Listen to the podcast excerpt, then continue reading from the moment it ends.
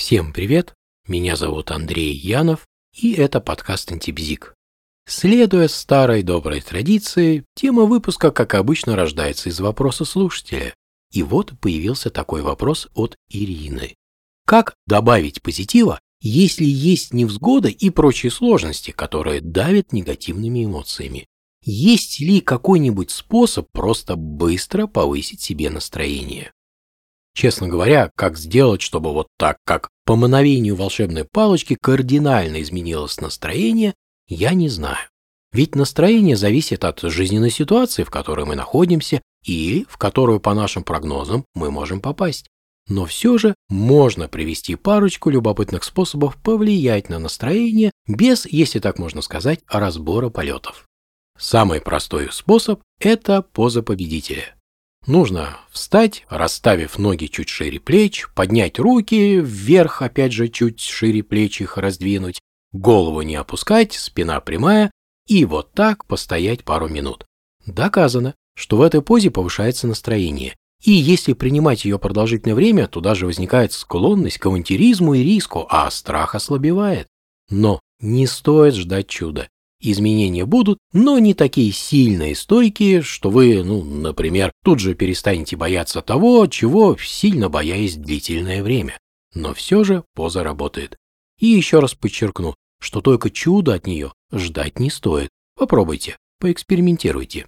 Кстати, вы когда-нибудь задумывались, почему человек при сильной тревоге принимает позу младенца? То есть ложится, подтягивая колени к животу, сгибает спину колесом, вот выгибая ее, и прижимает подбородок к груди. А это в каком-то смысле обратная поза той, что была обозначена выше. И если принять такую позу, то настроение у вас точно не повысится, а как раз все будет наоборот.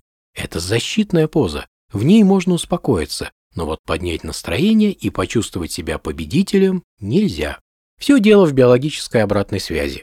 Когда нам плохо и мы испытываем сильную тревогу, то инстинктивно принимаем соответствующую позу, но работает это и в обратном направлении. Если принять описанную выше позу, то и эмоции соответствующие тоже у нас появятся. На этом же принципе работает и способ поднятия себе настроения улыбкой. Просто нужно улыбаться некоторое время, лучше перед зеркалом. Гарантированно, настроение повысится. А если получается улыбаться только натянуто, все равно работает. Как вариант, можно вспомнить что-то приятное. А если ничего не выходит, как быть? Все это ерунда? Нет, не ерунда. Но вот если такие мысли, такие возражения у кого-то и возникнут, то я бы спросил этого человека, так может, не хотите? Может быть, у вас есть вторичные выгоды от плохого настроения? Есть смысл их поискать. Какие могут быть выгоды?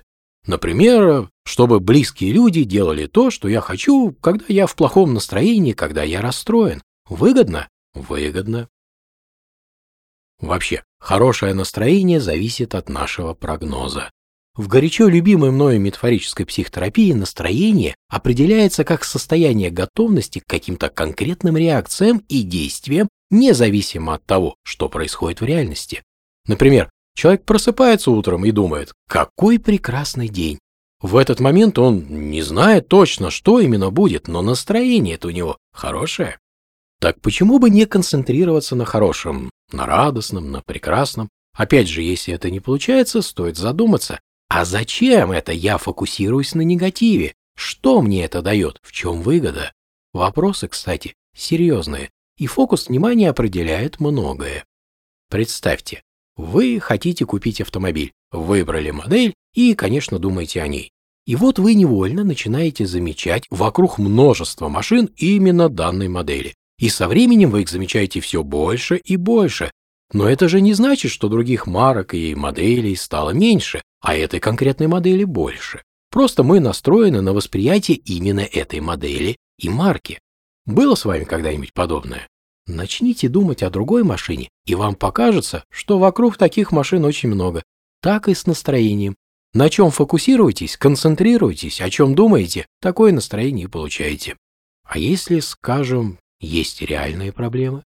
Конечно, проблемы надо решать, и от реальности никуда не уйти, по крайней мере в норме. Знаете, сейчас на ум приходит одна поговорка. Если проблему решить можно, о ней не стоит беспокоиться. А если же проблему решить невозможно, о ней тем более не стоит беспокоиться. Слова отнюдь не праздные. Задумайтесь. Кстати, а что такое радость? В концепции метафорической психотерапии радость – это эмоция при восприятии какого-то кусочка реальности, приближающим к возможности получить желаемое или дающим такую возможность. Стало быть, надо просто искать способы получения желаемого. Чем больше таких способов будет в копилке опыта, тем лучше будет фоновое настроение. Все просто. Вот на этой позитивной ноте и есть желание завершить это короткое повествование. Всем всего хорошего, всем прекрасного настроения, всем пока.